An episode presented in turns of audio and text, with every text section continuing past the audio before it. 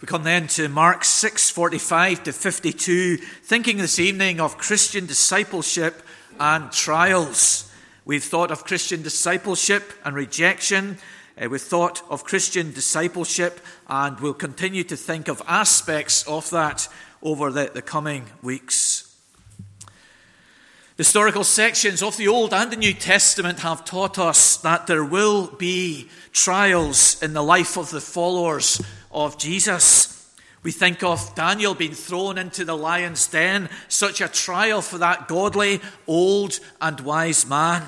We think of Stephen being stoned as the first martyr within the Christian church for defending the gospel of Jesus.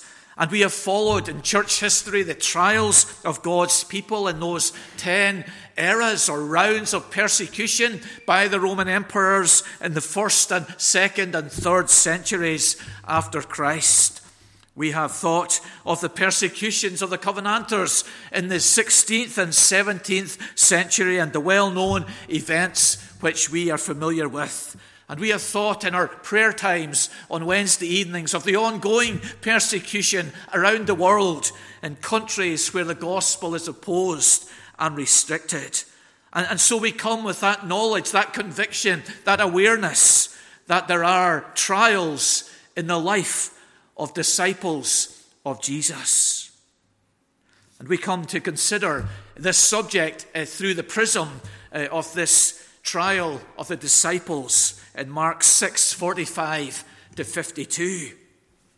Now, we reject the, the liberal approach uh, to this story, which asserts that uh, Jesus was walking on a sandbank, just like Alexander the Great walking out to take the, the, the city of Tyre, seemed to be walking on water. And those who admired and followed uh, Alexander the Great asserted that he walked on water to conquer that seemingly impregnable city of Tyre. But Jesus was walking on water. There was no sandbar underneath his feet. This was not a, a, perception which the disciples seemed to have themselves, but rather, as the text indicates, just as they were on the land on one occasion, so Jesus was on the water on another occasion.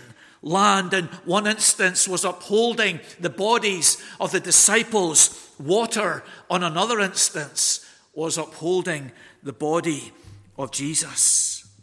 It's a different miracle, but a similar miracle to the other storm recorded in chapter 4 of Mark.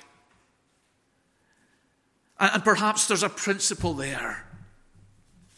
In the other instance, which we'll study in, a few weeks' time, Jesus was with the disciples in the boat. And in this instance, Jesus is absent from the disciples in the boat. And perhaps this is the way it is within the life of the disciple of Jesus. There is a growing, a progressing, a developing in the faith and following of the disciples. As parents, we hold on to the the back of the seat of our children as they start to learn to cycle. But there comes a time when we let the seat go and, and they're on their own with our watchful eye and care and near presence to them as they begin to, to cycle.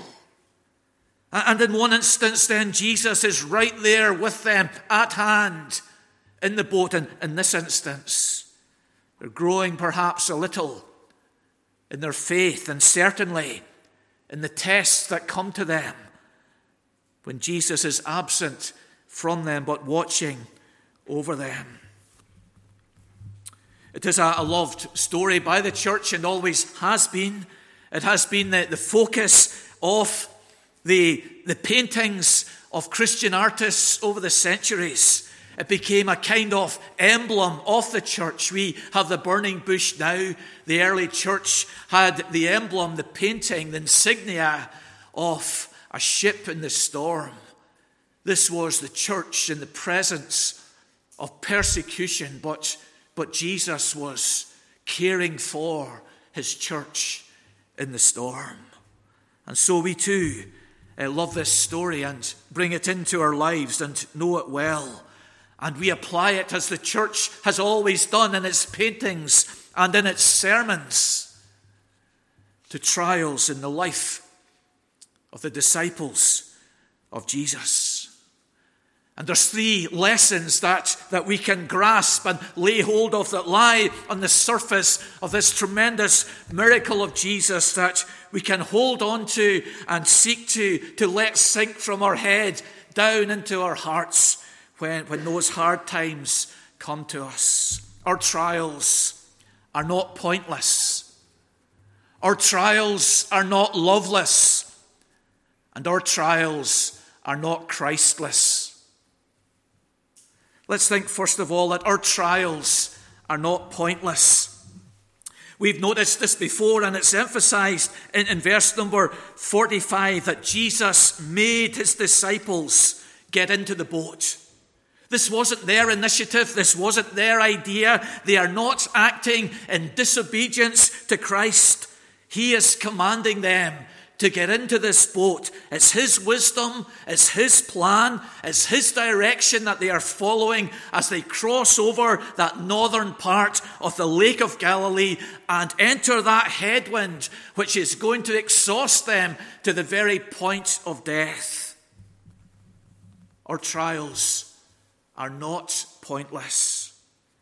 He controls this whole scenario, this whole experience. It's his idea. He initiates this journey from one side of the Lake of Galilee to the other. We know the reasons why he does this. Uh, we argued that the 5,000 men, as verse 44 indicates, males, that they're not just there as, as casual observers of Jesus out in the desert. They are there to form an insurrection and make Jesus their leader, as John 6 indicates. The parallel passage we referred to this morning in Acts 21 of 4,000 men out in the desert for an insurrection is reflected here in Mark chapter 6. So Jesus is, is, is saving his disciples from this false ideology, from this wrong understanding of the mission and identity of Jesus. He has not come to overthrow the Romans, to, to cause the Jewish nation to rise to its heights of power and prestige once again. He has come as the Savior and so he sends the disciples across the sea to save them from this wrong ideology. William Lane says the tension of messianic excitement was dangerously in the air after the meal in the desert. Perhaps the crowds didn't know the source of their food when he fed the 5,000 men besides women and children. Perhaps Jesus had not revealed to them the cause of, of this abundance of material for them. And it was to, to prevent them from learning the source that he packs the disciples off on this ship across to the other side.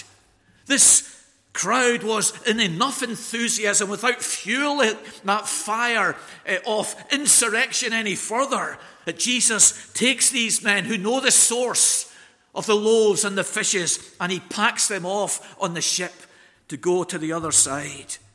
And eh, we read eh, in verse 46 when he had taken leave of them, that is, of the disciples, he's put them into the ship, he sent them over to the other side while he graciously, firmly, sends off the 5,000 men and their associates back to their homes. All of this was orchestrated by Jesus.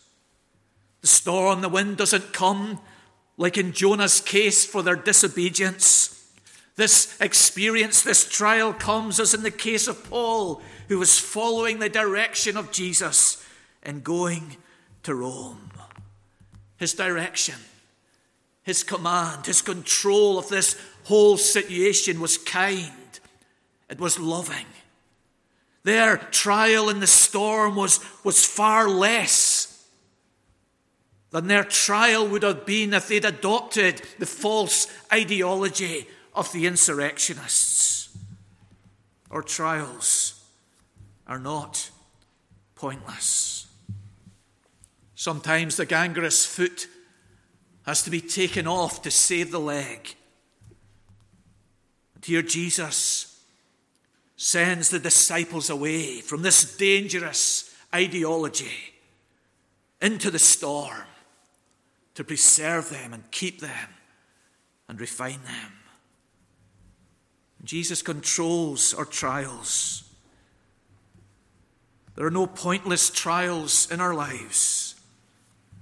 His love is so great for us that He will not allow His children to shed a needless tear. And it's therefore a question that we can ask in our trial What is Jesus teaching me here? You remember Jacob shouting in agony as Joseph is no longer at his side, as Benjamin is on the verge of being also taken away from him. All these things, he says, are against me. Losing Joseph, my beloved son, whom I had given the special coat to. Losing Benjamin, my youngest son, whom I love dearly. This is all against me. But we know it was all for him. There was no pointless trial in that old saint's life, but God had this bigger picture that he was working out in Jacob's life and experience. Have you been listening to Paul Ansel as he's spoken of the brokenness of his heart and the agony of his soul over this past fortnight? And this is what he was saying.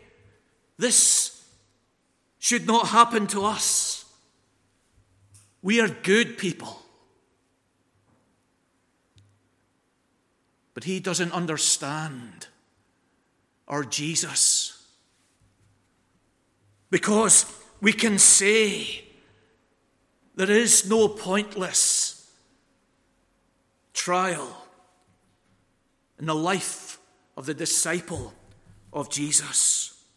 For every trial, to the righteous, to the wicked, there is a reason, there is a plan, there is a sovereign Lord over all of this. James writes, The testing of your faith produces steadfastness. Perhaps the reason for trials in our life is to humble us as it was for Nebuchadnezzar. Perhaps it is to refine us as it was for the readers of Peter's first letter. Perhaps it is to prevent us from, from moral wrong as it was in the case of Abimelech in Genesis 20. Or perhaps it is to keep us from bad theology, as it is in the case of the disciples here, rescued from the false ideology of the 5,000 men. Jesus sends them across the lake. These men and we, though we do not delight in trials, are far better men and women after them. Duncan Campbell, who was a, a well known and gifted and used preacher uh, in, in Scotland in the 20th century, he was seriously injured in the First World War in France, and he spent 13 months in Perth Royal Infirmary. Taken away from fighting for his king and country, taken into this period of seclusion and isolation for 13 months. What a trial that was. The effects of which would last in his body and life for the rest of his days. And yet, in that 13 months in the infirmary, he was greatly used by God in leading others to Christ. There is no pointless trial in the life of Christ's disciples. But secondly, and this moves us on from the logical, from the rational, from the intellectual to the emotional, there is no loveless trial, or there is or trials are not loveless. Alongside of that reason, that rationale that Jesus has, this purpose, this wisdom, that there's also his love, his emotion, his affection for us. This is evidenced in two ways in, in this wonderful miracle. One is that he prayed for them, the other is that he saw them. He prayed for them. He was praying. And what was he praying about? Mark doesn't mention the prayer of Jesus very much. Luke does a lot more, but, but Mark mentions it on three times, chapter 1, 35 here, and in 14, 35. In each of these occasions, it's evening. In each of these occasions, Jesus goes alone. In each of these occasions, there's a crisis in Jesus' life. And so it is here. The crowds want him to be their political leader. There's hundreds, there's thousands urging him on, longing him to deviate from that sole role of savior of sinners onto the, the political agenda. Jesus gets alone to pray for strength and focus and grace to retain that single mindedness to be the servant and sacrifice of the Lord. But alongside praying for himself, as, as, as Lane says, refusing the acclaim of the multitude, he gave himself to a long period of solitude in order to affirm his obedience to the Father. But alongside of praying for himself, he's praying for his disciples praying for their spiritual need to understand his true identity, praying for their emotional need as they, they face this mighty headwind in the sea, praying for their physical needs as their muscles are burning and their bones are near breaking. He's praying for them, for every dimension of their being. Here they are. He has sent them away. He's alone, the text says, on the mountain in the evening, but he's with them and his emotion and his prayer. His love is surrounding these men in their need and in their trial and in their loneliness. Sending them away from him did not indicate a lack of love towards them. But his love for them in trial is evidenced in him seeing them in verse 48 he saw that they were making headway painfully. He saw the wind that was against them. He saw and imagined and entered into the experience of them on this boat, rowing against this powerful headwind, and recognized the pain that, that would be in their bodies and souls at this very moment.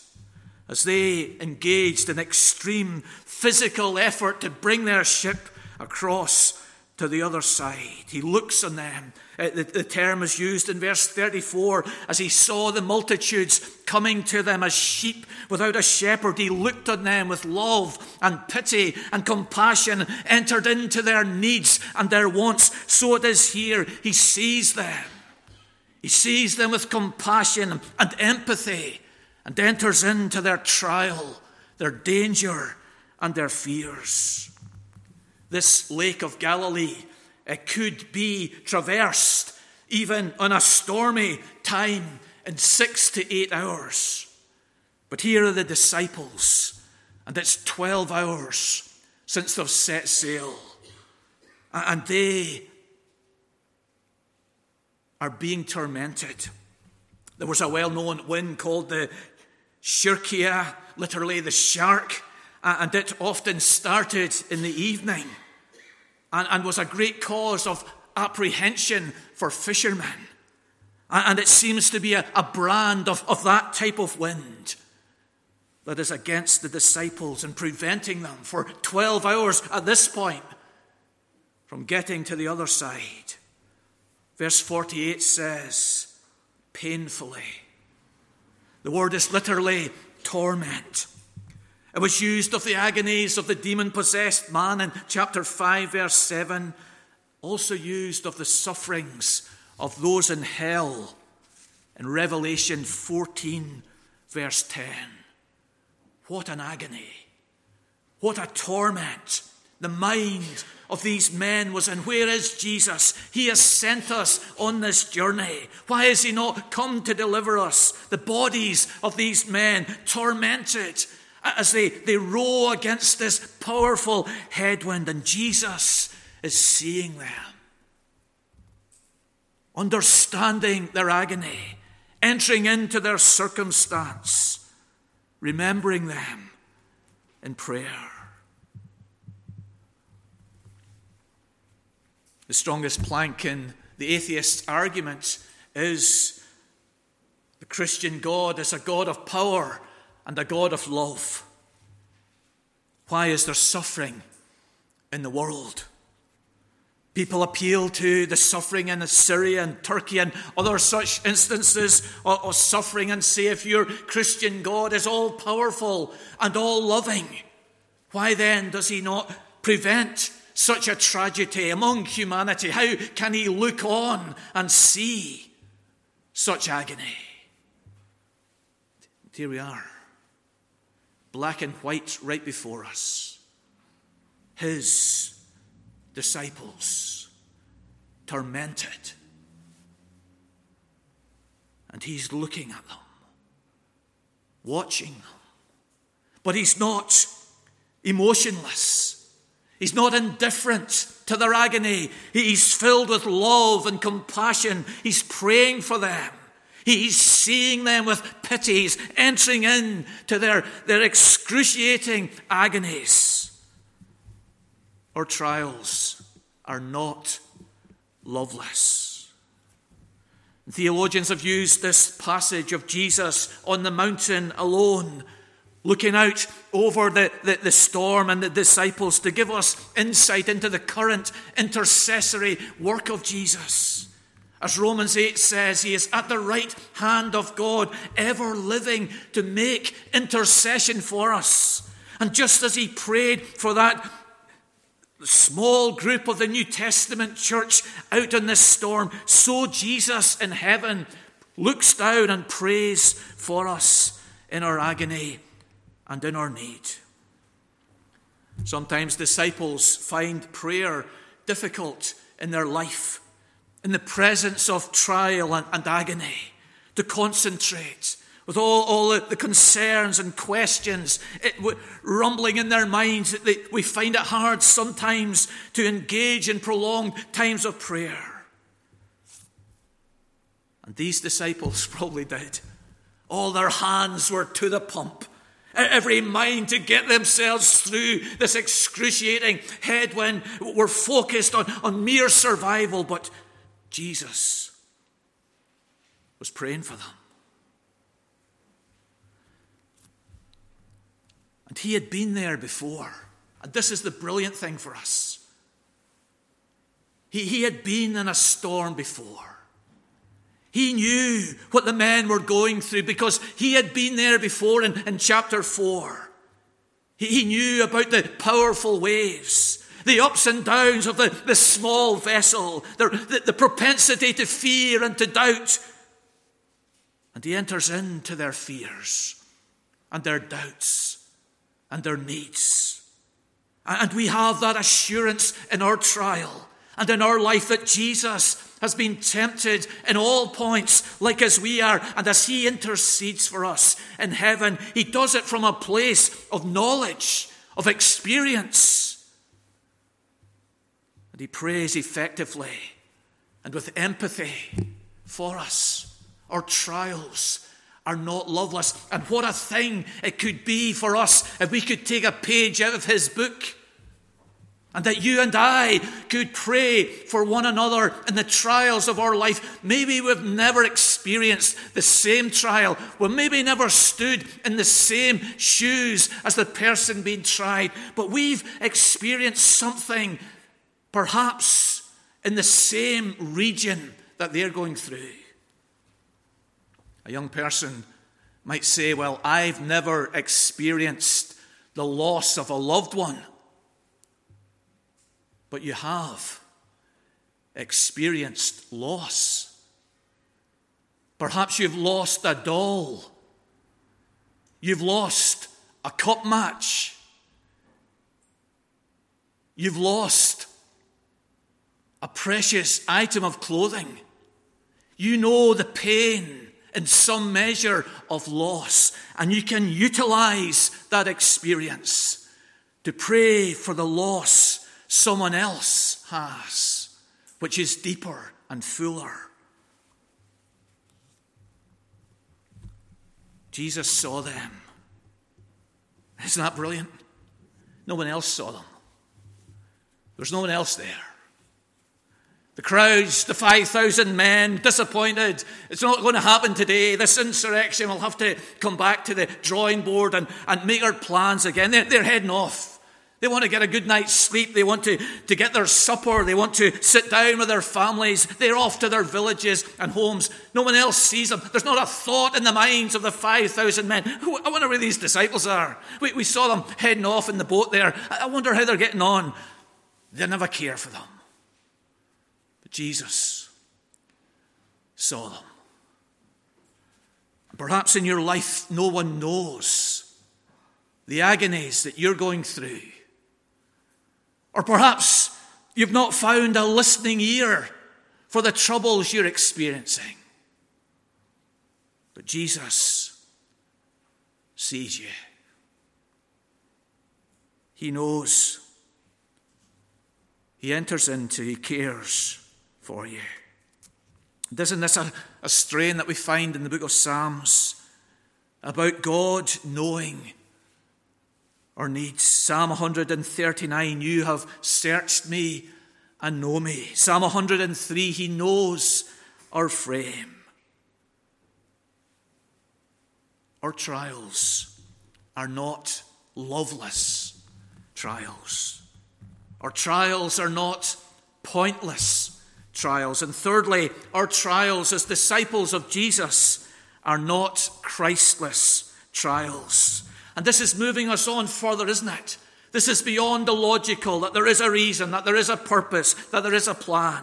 This is moving us on beyond the emotional, that He prays for us, that He sees us. This is moving it right on to the apex now. This is the personal. Our trials are not a Christless trial. He is with us in our trial. The phrase used in verse 47 on the, on the land and on the sea, they, they, they, they must be the same, mustn't they? He was alone on the land, they were out on the sea. And Jesus comes to them in verse 49, walking on the sea. Here is this incredible Jesus leaving his time of prayer now, leaving the land, the mountain, and walking out supernaturally over the waves out to his disciples in the boat. The Old Testament asserts that this is what God does. He walks on the water. Job 9, Psalm 77, Isaiah 43. God walks on the water. Here is Jesus once more showing his disciples who he is. The God described in the Old Testament, the God who has these unique supernatural abilities, is among them and coming to them and with them in their trial and with us in our trial. He walks on the water out to them. He confirms his identity and, and, and latching on to that great statement made by God to Moses at the burning bush in Exodus 3 14. Ego eimi. I am Jehovah, the ever present God.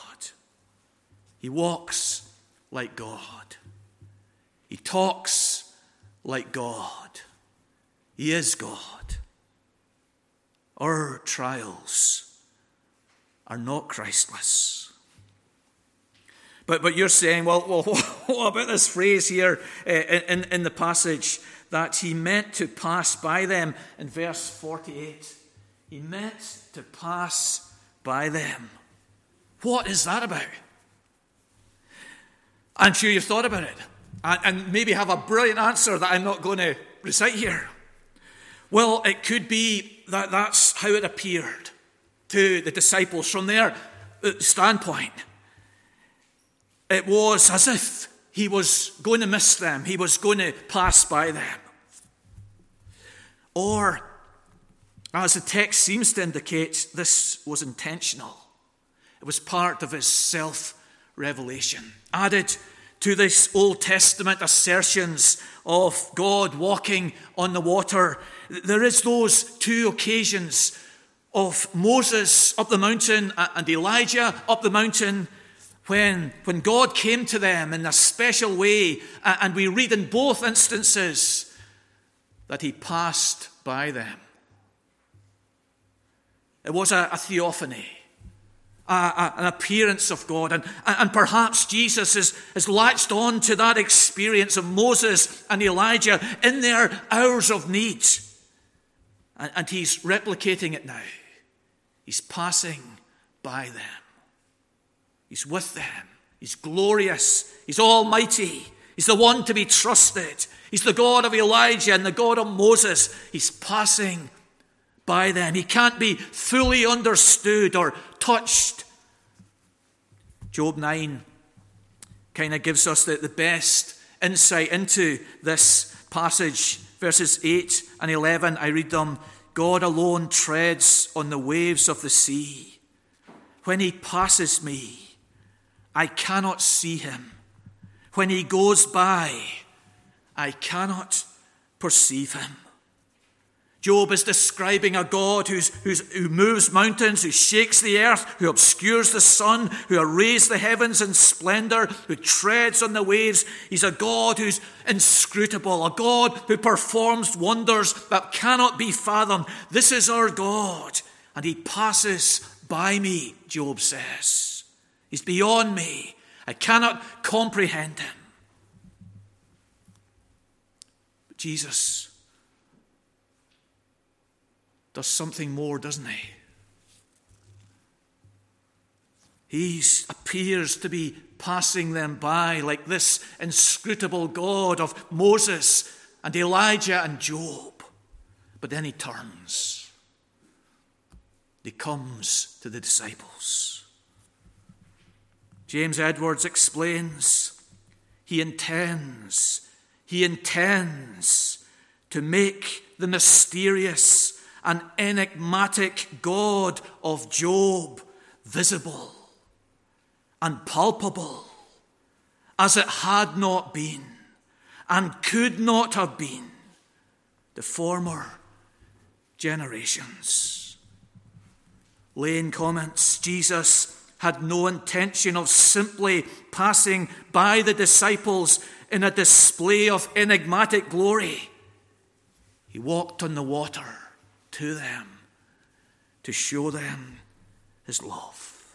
He came to where they were. Our trials are not pointless. Our trials are not loveless. Our trials are not Christless.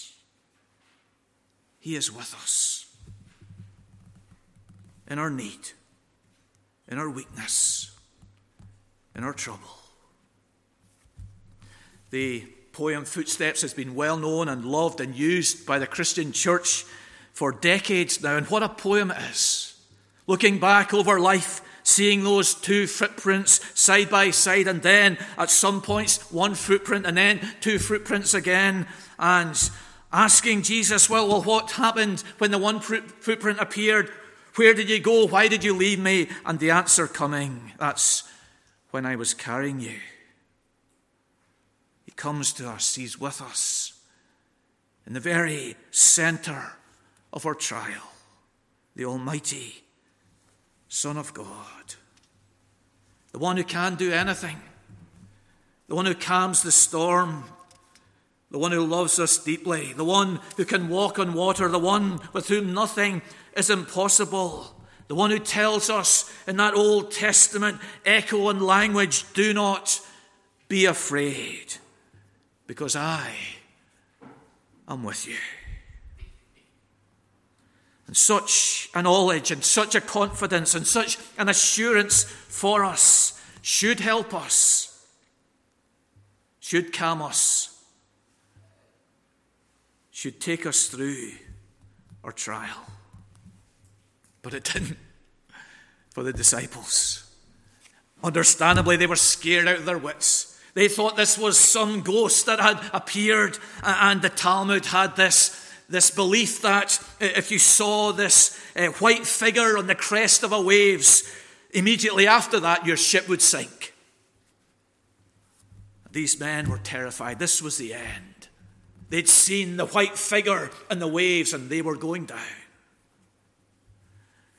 The passage ends rebuking the disciples for their hardened hearts. They had this knowledge in their mind.